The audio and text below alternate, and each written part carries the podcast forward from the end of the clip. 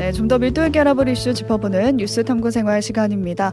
이맘때쯤에 되면은 기다려지게 되는 게 아무래도 연말 시상식이 아닐까 싶은데요. 특히 이제 케이팝 팬들이라면 가수들을 한눈에 볼 수 있는 그 무대를 기다리지 않을까 싶습니다. 근데 이 무대가 딱히 뭐 매년 다를 바도 없고 식상하다라는 얘기가 흘러나와서 이분 모시고 연말 시상식 얘기 해보려고 모셨는데요. 음악 덕후라면 아마 다들 아실 분이 아닌가 싶습니다. 김윤학 대중음악 평론가 나와 계세요. 안녕하세요. 네, 안녕 하세요. 김윤아입니다. 네, 연말 시상식 시즌이어서 바쁘시지 않을까 싶어요.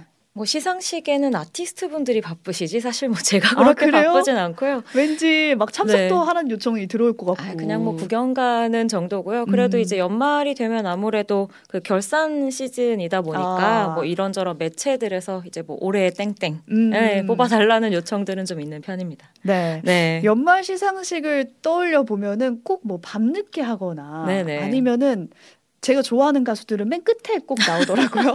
그러면 처음부터 끝까지 계속 뭐 3시간 내내 그 TV 앞에 앉아 있었던 네. 그때가 기억에 나는데 네. 요즘은 또 그렇게까지 안 하는 것 같기도 해요. 화제가 음, 안 돼요. 아, 아무래도 그런 면이 많이 부각되는 게 음. 최근의 시상식이고 또 뭐 시상식의 위기라는 음. 이야기와도 연결이 되는 것 같아요. 그런 칼럼도 쓰셨잖아요. 네, 네, 맞아요. 아마 그것 때문에 저를 또 섭외해 주시지 않았나 싶은 생각이 맞습니다. 들기도 하는데. 시상식이 위기다라고 하셔 가지고.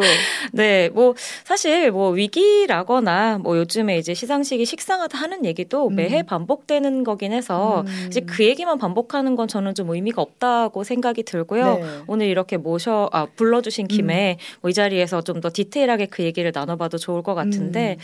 사실 이 시상식과 관련된 이슈는 국내만 문제가 되고 있는 건 아니에요. 아, 해외도 그래요? 맞습니다. 해외 시상식들도 뭐 점점 떨어지고 있는 시청률이나 또 음. 시상식 자체에 대한 주목도가 하락하고 있는 있는 것에 대해서 상당히 불안해하는 모습을 많이 보이고 음. 있고 그렇다 보니까 최근 몇 년 동안에 뭐 시상식과 관련되어 있는 심사위원 풀을 뭐 구성을 좀 인종이나 뭐 연령대를 다양하게 바꿔본달지 아. 아니면 뭐 이제 시상식과 관련되어 있는 출연자들을 좀 다양화시켜서 기존과는 다른 모습을 보여준달지 하는 식으로 여러 가지 좀 변화의 음. 움직임을 보이고 있어요. 사실은 그런 면에서 케이팝 아티스트들도 최근에 몇년 년 사이에서 이 해외 시상식에서 달라진 모습을 보여주기 위한 카드로 상당히 많이 활용이 된 부분이 아, 있거든요. 초청을 해요, 우리 가수들을. 어, 그렇죠. 음. 그래서 많이들 아시는 뭐 BTS랄지 올해는 또 뉴진스도 해외 시상식에서 활약을 한 모습들 많이 보셨을 텐데 음. 이런 다양한 아티스트들이 해외 시상식에서 뭐 일종의 우리도 좀 다양한 음악을 이제 다루고 있다. 어. 그리고 트렌드를 알고 있다. 또 이들의 팬덤을 활용해서 떨어져 있는 뭐 이제 시청률이나 음. 관심도 같은 것을 또 높여보고자 하는 노력으로 케이팝 아티스트들이 많이 불려졌었죠. 네. 네. 해외에서 그렇다면 국내에서는 시상식 뭐 청, 시청률 이것도 지금 따라, 떨어지고 있는 게 눈에 보이나요? 맞습니다. 전반적으로 그런 편이고요. 음. 사실 국내 시상식 같은 경우에는 이제 너무나 안타깝게도 아예 그 방영할 수 있는 채널을 잡지 못하는 시상식도 굉장히 많은 상황이고요. 아, 시상식을 열고 싶어도 채널이 없는 거예요? 그렇죠. 음. 그리고 이제 뭐 엠넷에서 주최하는 마마 같은 시상식 같은 경우에는 어쨌든 채널을 가지고 있는 음. 엠넷에서 어, 운영을 하고 있기 때문에 당연히 그 채널을 통해서 방송이 되긴 하지만 이제 10년 전 시청률이 한 5%, 4.9%가 이제 가장 높았던 시청률로 나타나 있었는데 10년 전에 그렇습니다. 네. 근데 10년 사이에 이제 올해 같은 경우에는 0.6%가 나와서 역대 최저 시청률을 다시 경신을 했어요. 아, 네. 사실 아마 이 그 연말 시상식을 제작하고 있는 입장에서도 상당히 고민되는 부분이 많지 않을까 어, 싶긴 합니다. 네, 힘도 빠질 것 같고 지금 네. 그래프를 보니까 너무 뚝뚝 떨어져서 이거 과연 회복할 수 있을까 이런 네. 생각도 드는데. 그러니까 뭐 어떻게 보면 legacy 미디어랄지 우리가 일반적으로 프로그램을 보던 채널 음. 자체들에 대한 주목도가 좀 떨어졌다고 볼 수도 있을 것 같고요. 그쵸, 그쵸. 대신에 이제 유튜브나 여러 다른 플랫폼들을 통해서 동영상들은 소비가 되는 음. 부분이긴 하지만 그런 경우에 뭐 특정 아티스트에 대한 니즈만 부각될 음. 뿐이지 전반적인 시상식에 대한 관심이나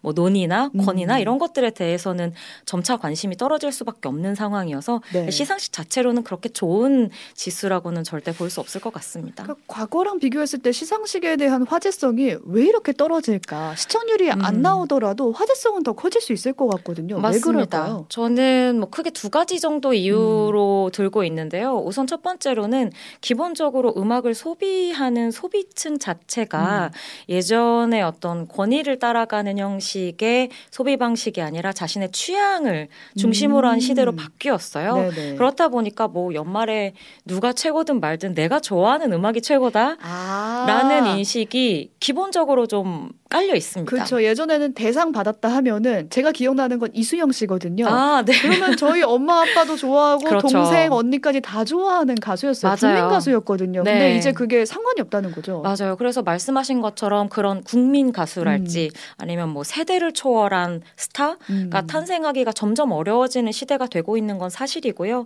그리고 여기에 더해서는 시상식이라는 게 결국에는 권위를 바탕으로 이제 생명력을 이어가는 형식의 이벤트라고 할 수 있을 텐데 음. 그 부분이 상당히 이 떨어진 것이 결국에 아. 시상식에 대한 관심을 낮추게 만들 수밖에 없는 것 같아요. 권위가 떨어졌다는 건 어떤 부분 때문에 그럴까요? 그러니까 가- 시상식이라면 사실은 여기에 나오는 것 자체가 굉장히 영광스럽고 어. 상을 받으면 그것이 의미가 있고 해야 되는데 나눠주기식 시상을 하는 것들을 누구나 다 알고 있고 뭐 사이가 나오면 나쁘면 이 채널에서 하는 시상식에는 나오지 않는 어. 뭐 레이블의 아티스트들이 있다든지 아니면 뭐 이제 상을 받기 위해서 나오는 아티스트 이외에는 초대를 하지 않는다든지 하는 조금 뭐라고 해야 될까요? 비상식적인 음. 구조로 시상식이 꽤 긴 시간 동안 이어지다 보니까 그냥 일반적인 대중들은 시상식이라는 것에 대해서 관심 을 별로 두지 않게 되었고 음. 오히려 그 상이 중요한 혹은 그것이 꼭 필요한 혹은 그것을 받고 싶은 아티스트나 팬덤들만 이 참석하고. 시상식에 좀 목을 매게 되는 아. 좀 이런 좀 뭐랄까요 좀 독특한 구조가 네. 만들어져 버렸죠. 지금 궁금한 게 네. 저희가 띄워드리고도 있는데 네. 별의별 상이 너무 많거든요. 상 종류가 뭐 네. 스타일상, 넥스트상 이런 이름만 들어서는 모르는 상들도 많아요. 맞습니다. 이렇게 상을 다양하게 넓히는 이유는 뭔 거예요? 뭐 아무래도 뭐 기본적으로는 음. 이제 뭐 이제 가요계를 다양하게 다루고자 한다라고 이야기를 하겠지만 상을 받은 아티스트의 면면을 보자면 어쩔 수 없이 이제 섭외를 하기 위해서는 상이라고 아. 하는 일종의 이제 뭔가의 감투가 필요하기 때문에 아. 서로 간에 이제 니즈가 맞아서 만들어지는 라인업인 경우가 많을 수밖에 없죠. 네. 사실은 이 부분이 가장 음. 큰 문제가 아닐까 싶긴 아, 합니다. 그럼 섭외를 위해서 만든 상들이라는 거네요. 네.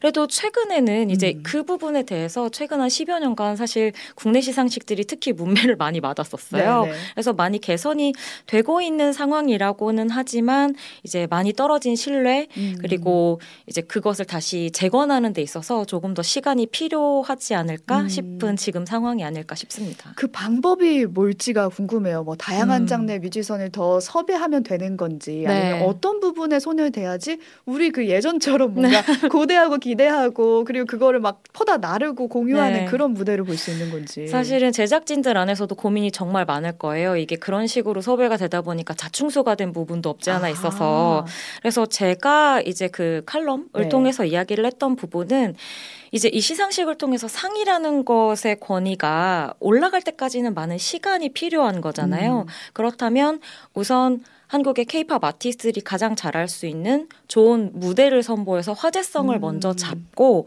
이어서는 적지 않은 시간이 걸리겠지만 지금까지 그렇게 좀 흐지부지 지났었던 시간만큼 노력을 기울여서 어 케이팝 아티스트는 물론이고 한국 대중음악씬에서 다양하게 활약을 음. 하고 있는 좀 폭넓은 아티스트들을 같이 아울러서 이 한국에서 대중음악을 하고 있는 아티스트들이라면 누구나 이곳에 음. 가고 싶고 상을 받고 싶은 시상식을 만드는 것이 음. 결국에는 가장 중요한 방향성이 아닐까 네. 생각합니다. 결국에 이제 무대를 좋게 만들어야 된다. 좋은 무대가 그쵸. 열려야 된다. 가장 빠른 뭔가 그 권위랄지 네. 좋은 이미지를 만들기 위한 방식으로 죄 안에서도 약간 절충안처럼 이야기한 부분이 있는 네, 네. 해결책이었어요. 네. 제대로 된 무대를 만드는 거. 그렇죠. 근데 그게 도대체 또 어떤 무대를 말하는 거냐 이런 음. 또 궁금증이 들긴 해요. 제대로 된 무대가 어떤 걸까요? 사실 지금까지는 앞서 말씀드린 것처럼 이제 상을 주기 위해서 혹은 받기 위해서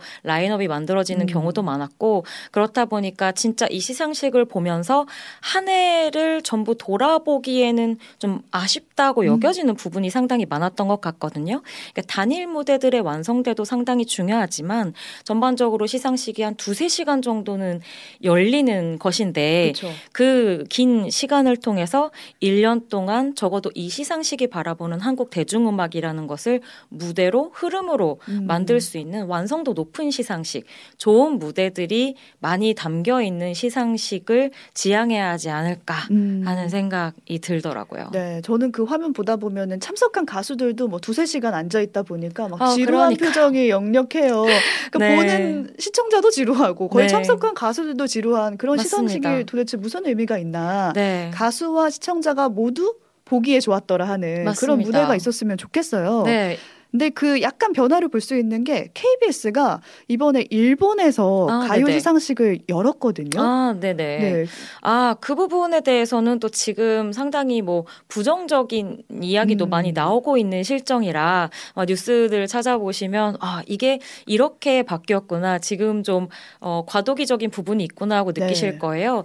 KBS 같은 경우에는 어, 결국에는 처음엔 이제 일본에서 해외에서 시상식을 한다고 했다가 왜 한국 방송이 일본에서 시상식을 하느냐는 이야기를 듣고 욕을 많이 먹었어요. 맞습니다. 그래서 일본은 한국에서 원래 하던 방식, 가요대 음. 축제 방식으로 그리고 이분은 일본에서 진행을 했던 일종의 이제 콜라보레이션 쇼 같은 방식으로 약간 이제 절충안을 둬서 아. 시상식을 이번에 개최를 했는데요. 네네. 어, 이 방송사 안에서는 나름대로 뭔가 합의하에 그렇게 진행을 하게 된 시상식이었습니다만 결국에 이 시상식이 또 다시 보기가 여러 가지 이유, 뭐 저작권도 있을 테고 음. 그리고 어뭐 한일 간의 음. 어떤 여러 가지 계약 상황으로 다시 보기가 제공이 되지가 않고 그리고 2부 그 일본에서 진행된 프로그램 같은 경우에는 유료 채널에서만 아. 그 전체 방영분과 미방영분을 볼 수 있다는 뉴스가 또 나가서 복잡하네요. 네, 사실은 네. 그 부분 때문에 케이팝 팬들은 음. 물론이고 이제 한국에서 그래도 아직도 마지막까지 음. 뭔가 한국 대중음악의 1년을 이 연말 가요 시상식을 통해서 다시 보고 싶었 싶었던 대중들에게 많은 비난을 받고 있는 상황이긴 합니다. 네, 해외에서 왜 열려고 하는지 궁금해요. 왜요? 어, 대표적인 거라면 역시 저는 수익을 빼놓을 수 없다고 생각합니다. 해외에서 열면 수익이 더 생기나요? 네, 우선 국내에서는 최소 그 방송사를 끼고 있는 시상식 같은 음. 경우에는 유료로 티켓을 파는 것이 어려운 부분이 있고요. 음. 이제 판매를 하더라도 어느 일정 수준 이상으로 금액을 올리는 게 뭐 이제 어떤 뭐 내부적으로 이제 뭐라고 해야 될까요? 사회적 합의가 아직 이루어지지 않은 음. 부분이 있는데 이 시상식들이 해외에 나가다 보면 어 어, 정말 그 연합 공연처럼 어, 개최가 되는 경우들이 많다 보니까 그 아예 공연 가격 혹은 이 연합 공연이기 때문에 그 이상으로 가격을 받아서 티켓 음. 판매를 할 수 있는 부분이 있거든요. 네. 그래서 뭐 기본적으로는 이 시상식들이 뭐 이제 글로벌에서 사랑받는 케이팝이 되었기 때문에 음. 해외로 음. 나간다고 이야기를 하긴 하지만 수익적인 부분 때문에 음. 해외를 택하는 것이 어, 적지는 않다고 생각하고요. 이것이 사실은 그 프로그램을 만드는 측에서도 상당히 부담스러울 수밖에 없는 접근이거든요. 네. 왜냐하면 국내 같은 경우에는 이미 서로가 잘 알고 있는 있는 인프라, 뭐 공연장부터 그쵸. 시작해서 음. 스탭들을 활용을 할 수가 있겠지만 해외 낯선 곳에 나가면 그 기본적인 공연장부터 전반적인 스태프, 뭐 음. 뭐 기자재 섭외까지 쉽지가 않은 일이고 거기에서 일어나고 있는 좀 랜덤한 어떤 그 문제점들에 맞아요 쉽게 음. 해결할 수 없는 부분들이 생겨서 뭐 한동안도 사실 이제 방송 사고적인 음. 부분이나 전반적인 quality가 해외에 나가면 좀 마뜩지가 않다 음, 그런 부분 때문에도 때도 만족하지 못하는 팬들도 많았던 기억이 음. 있거든요. 네. 그 부분도 해외만 뭐 무작정 고집할 것이 음. 아니라 어, 내실을 좀 기하는 부분에 있어서 무조건 해외 해외 하는 것에 대해서도 한 번 더 생각을 해봐야 음. 하지 않나 싶은 생각이 듭니다. 네, 그러니까 네. 지금까지 해주신 얘기를 좀 정리를 해보면 연말 시상식 이대로는 안 된다. 네. 재미도 없고 매번 음. 식상하게 반복되고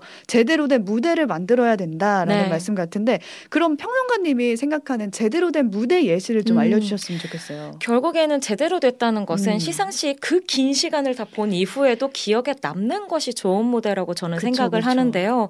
그게 뭐 화려한 것일 수도 있고 아니면 특별한 메시지를 보내는 것일 수도 있을 것 같아요. 그래서 저 같은 경우에는 그 칼럼에도 역시 음. 썼었는데 2017년에 멜론 뮤직 어워드 MMA에서 있었던 아이유 씨의 이름에게 무대가 있었어요. 오.